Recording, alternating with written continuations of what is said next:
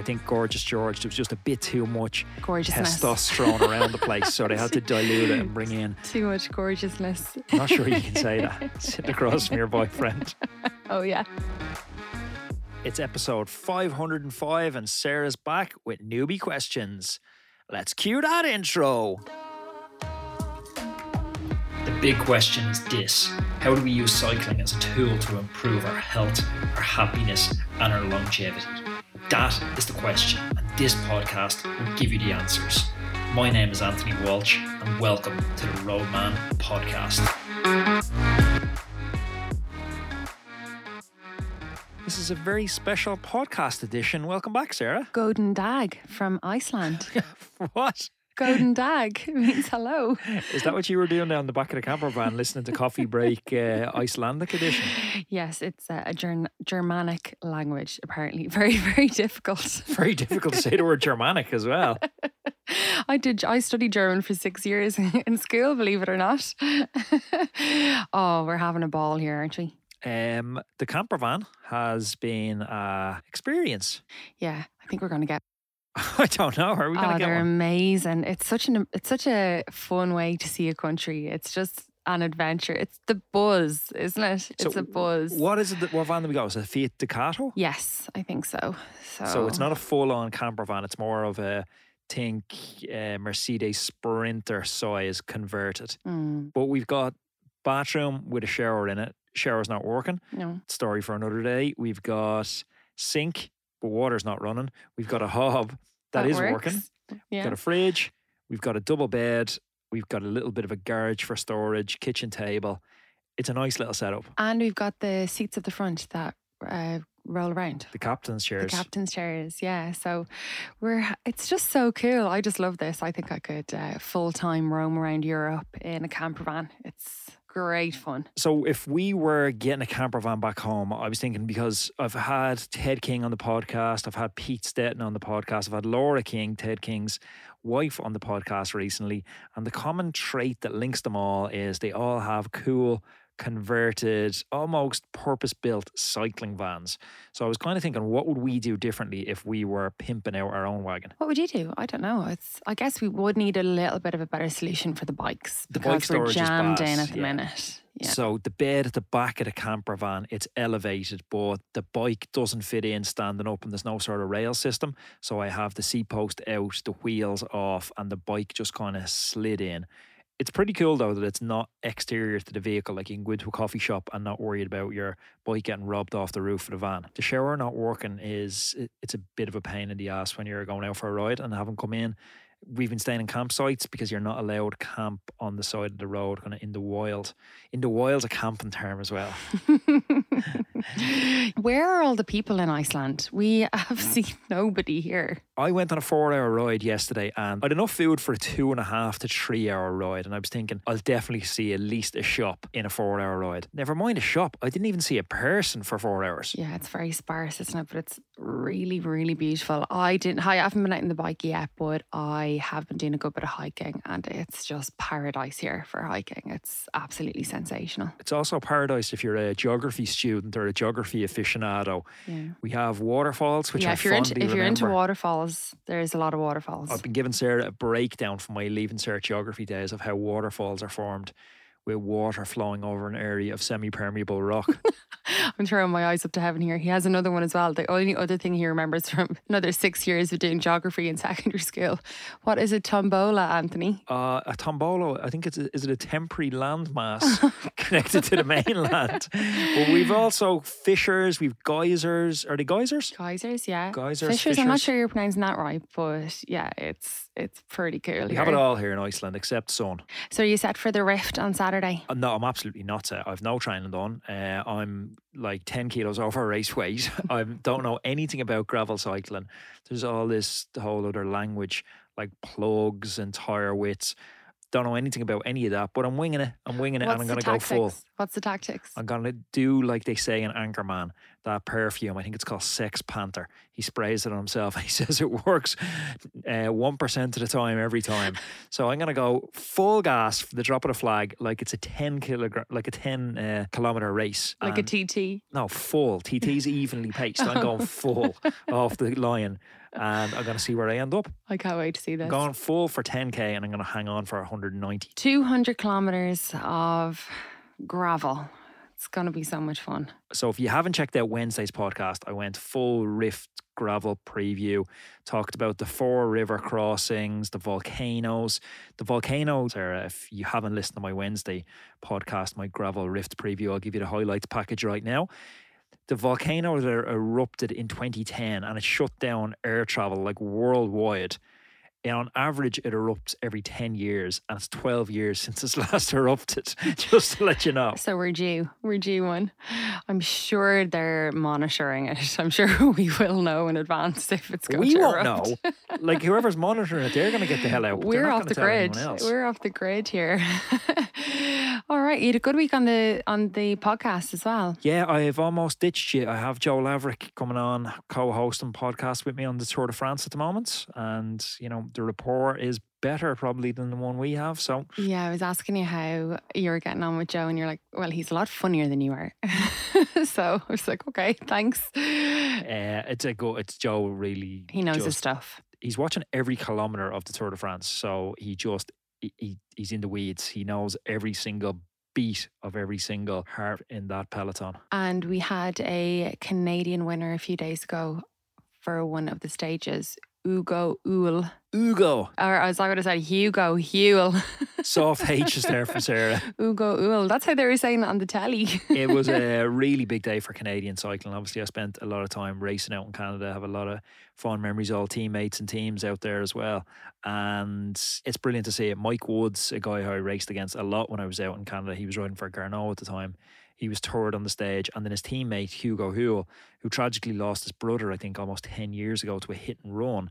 And it's the first bike race he's ever won. So to see him winning that and giving a pretty emotional, tear-jerking interview after was amazing. Yeah, that is so cool. Now, I don't know if Joe Laverick is giving you little nuggets of information like this, but there's a fella trying to steal Didi, the Devil's Crown. We spoke about Didi last week on the podcast. He's the complete mad lad that looks like a, wi- a wizard dressed as a, he's a devil. devil. Yeah, but he's got a huge, big, long uh, beard and he's, yeah, he's cool. So he has a contender this year. This guy is trying to be the new Didi and he's, I'm going to say dressed like a convict, but are those um, are those striped pajamas like typically French or something? No, I think that's prison fatigues. It's prison fatigues.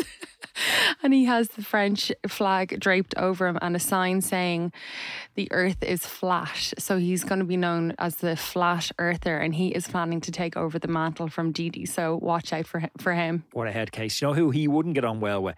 Jack Ultra Cyclist, who I had on the podcast this week as well. Jack's not a flat earther then, no? No, Jack's the opposite to a flat earther. He's a man who chases vert, oh. vertical ascent meters. His goal, uh, if you haven't listened to the podcast, he's trying to do a million meters of climbing in twenty twenty-two to raise a million euro for charity. It's a brilliant cause, but that breaks down to being a totally unmanageably catastrophic amount of cycling each week. You know, you're looking north thirty hours every week and Everest each week. I think it's rest day. I went out last Sunday before leaving uh, for Iceland. Long, hard day. You see me when I came in, I was cooked. And I think I'd done less than twenty-five hundred meters of vert. On his rest day, he's doing three thousand meters of vertical. It's insane. That is absolutely crazy. People, now I know Jack is different. He is a serious athlete, but people will target an Everest a year. I know they're like normal, you know, normal cyclists, but that's, you know, a target once every twelve months. He's doing one, at least one per week, right? Well, I'm going to try and get out with him because he has this concept called Sherpa Week. and it's the first week in October, I think, and he's trying to round up a bunch of people to basically tag along and do every kilometre he does.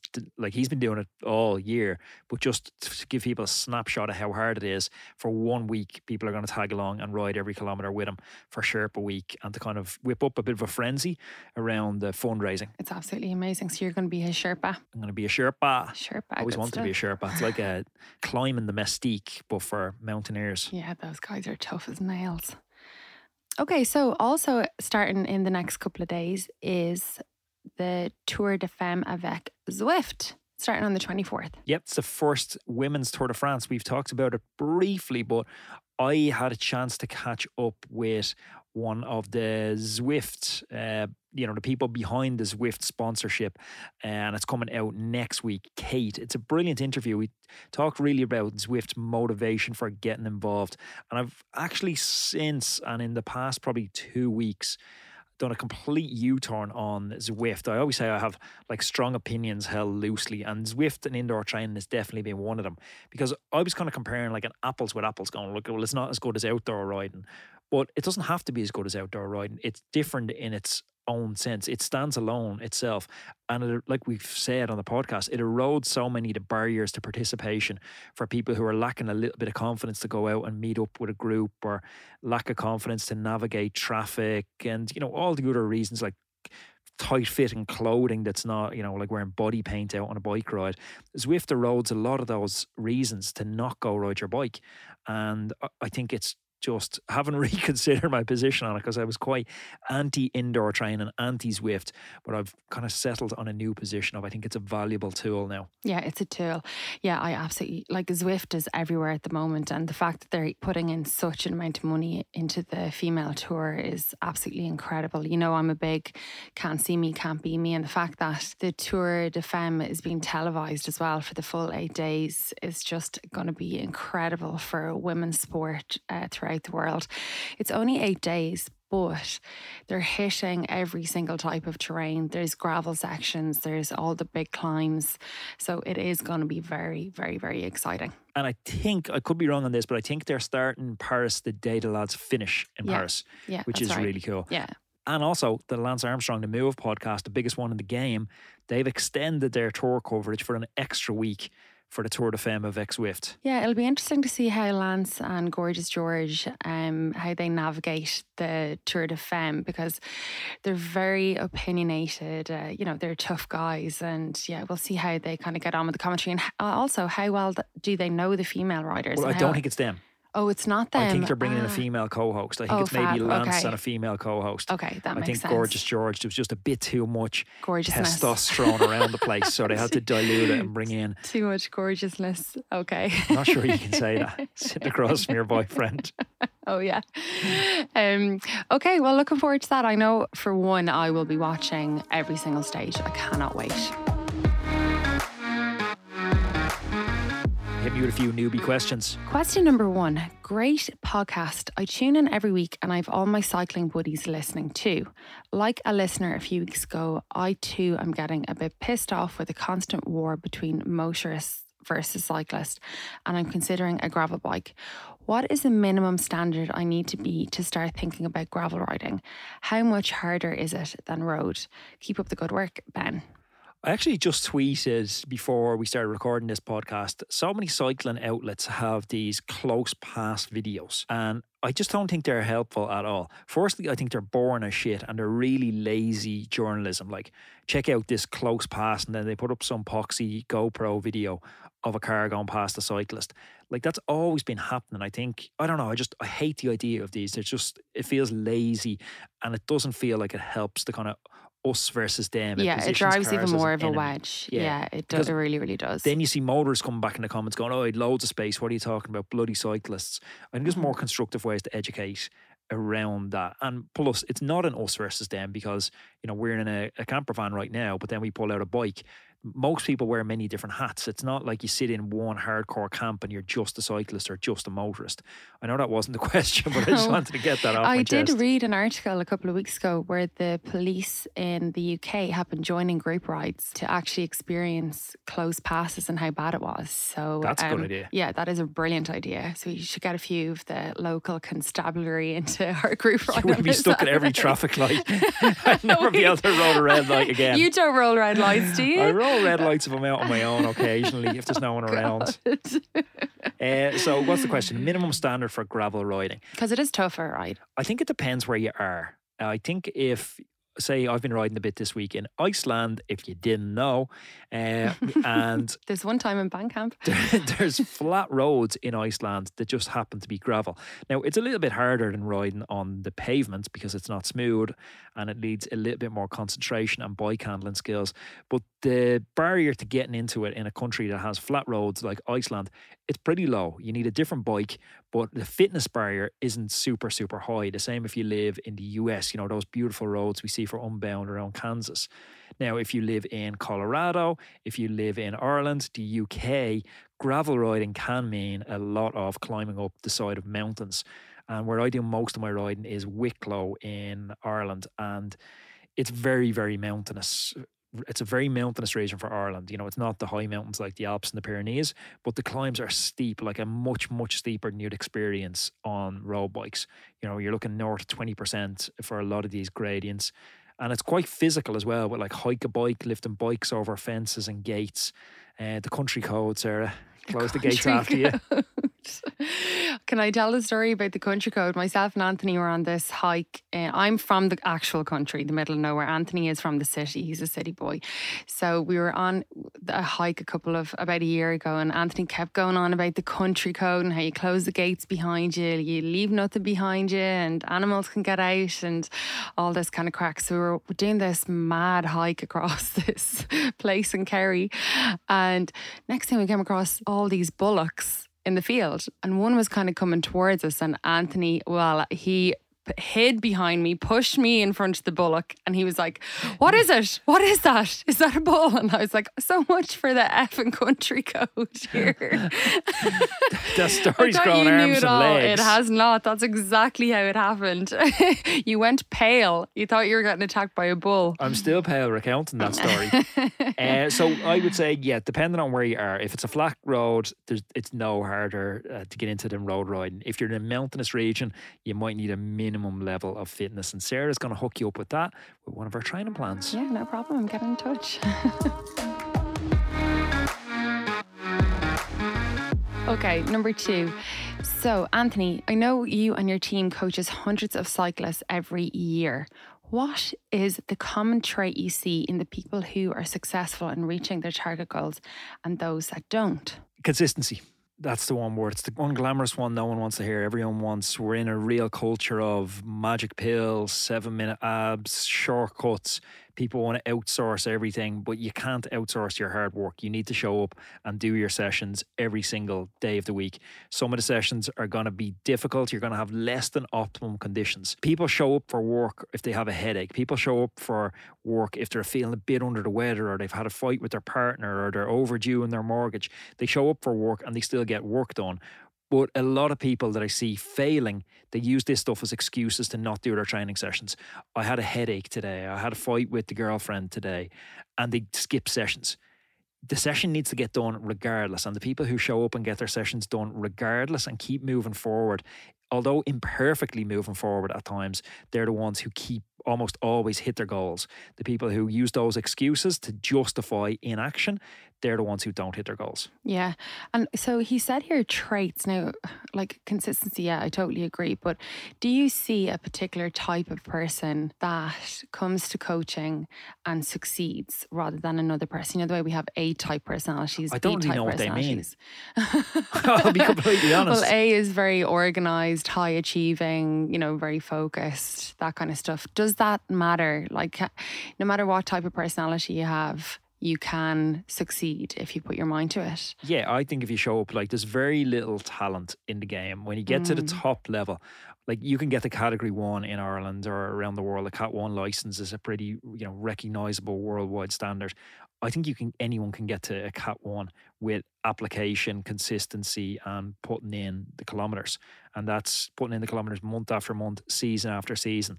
And it's living, you know, it's living in keeping with that off the bike as well, where it's the unglamorous stuff we don't like to do, like moving, like lifting stuff, like fasting, cold therapy, grounding, the stuff that we talk about all the time and we have behind a lot of our paywalls in our members area. This is the stuff that needs to be performed consistently.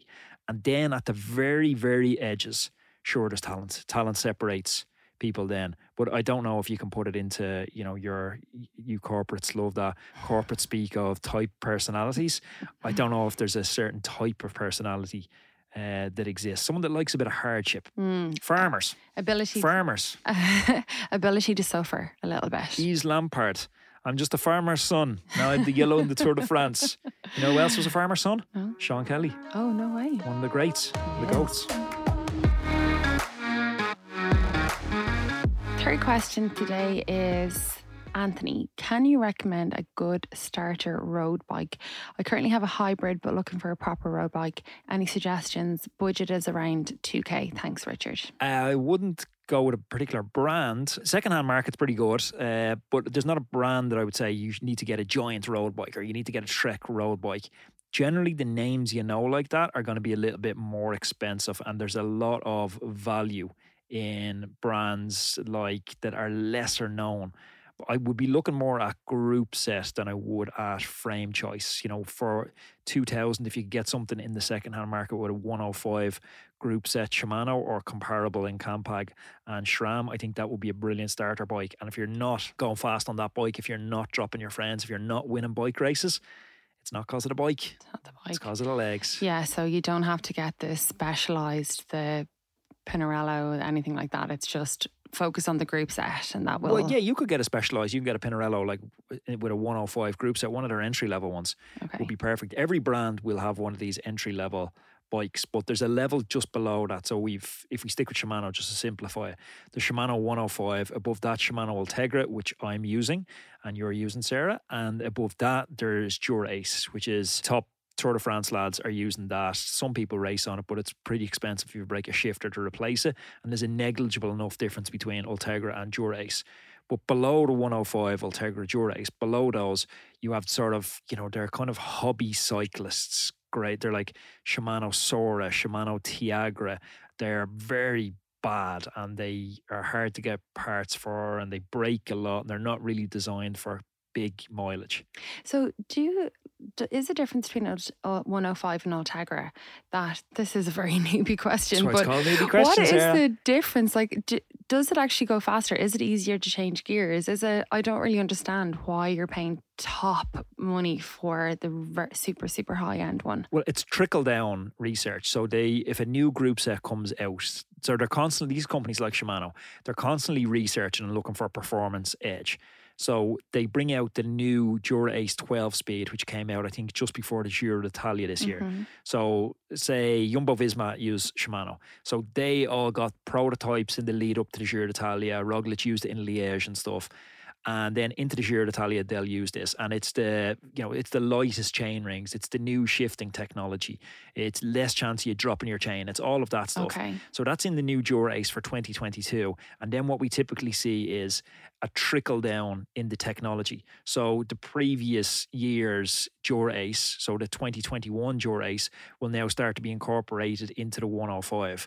So like a one oh five group set now is probably light years ahead of, you know, a Dura Ace group set from five years ago yeah. because it's had so much trickle down technology into it. But okay. it's generally just a little bit heavier. It's not as much uh, emphasis on performance. It's not the cutting edge technology. There's stuff they could do better, and it's in the, it's integrated into the higher level. And if he was to buy a um, Ultegra, it would probably cost him the full cost of the bike. As in, that would be an Ultegra group set would be about two K. I think it's even more. Even more, yeah. Okay. Ooh, spicy. Okay, Tech Corner, Anthony. We're still talking about Eurobike, which is this huge big conference every year from all the biking technology companies. They showcase all their new research and development, all the kind of new whiz bangs gadgets for the for the cyclist. So you've been having a look at a new type of saddle. Yeah, so there's a few three D printed saddles that are coming out, and I know three D printing technology is coming pretty fast. So I just thought that was interesting that almost every bike brand has started using three D printed technology. Is this for individuals? So it's kind of like, you know, when you go to the dentist, they take an imprint of your teeth, like a mold. So you take a mold. You, you, you, you sit, send, in, you sit they, into a bathtub full of carbon. Send, they send you this squidgy, like Play-Doh mola, and you just, you know, place it there. There'll be some big saddles hard, out there. Let it harden, send it back, and they build a saddle around your I, dimensions. I don't think that's what it means, no. Right, but okay. uh, let's hope not, anyway. Uh, the other thing that caught my eye in it is uh, a company called Classified Power Shift. They're creating a hub, and they caught my eye because they have a lot of high-level influencers involved in it. Uh, they're not influencers, they're ex-pro cyclists. Uh, some of the fastest guys ever. Marcel Kittel, Andre Greipel, they've all been in early-stage investors into this company. So Classified's idea is to get rid of the front mech. And you can see why the sprinters are so excited about it, because of drop chains, the front mech, it's just a nightmare. It hasn't evolved very much at all. And everyone knows that experience of going over the top of the climb in your small ring, shifting into your big ring for the descent, and hoping you don't throw the chain over because you're going to get gapped from that front group. And all your hard work up the climb is going to be for naught. Classified's aiming to just eliminate that completely with a hub. So gears integrated into the back hub, and they've signed up a bunch of the top wheel manufacturers already. Haven't played around with it, haven't used it, haven't read any of the reviews. It just looks super cool, and yeah. Kittel's involved, so that's cool as well. That's pretty cool. Okay, I'd love one of those. No more you shouting at me, get into your big ring. Yeah, no, you won't be getting one of those. It, it's trickle down technology, Sarah. I'll have to get ten it first. And ten years from now, you might have there's my... A, there's a hierarchy here in this household. uh, thanks for tuning in for our little uh, camper van podcast and our mobile podcasting setup. Yeah, it's it's been fun. It's been very new and different. And yeah, I'll be back tomorrow with my own solo cast. Sarah's campervan solo cast. Yep. Roadman, ride safe, and I'll be back to you again on Monday. Thanks for tuning in. Thank you for listening to today's podcast.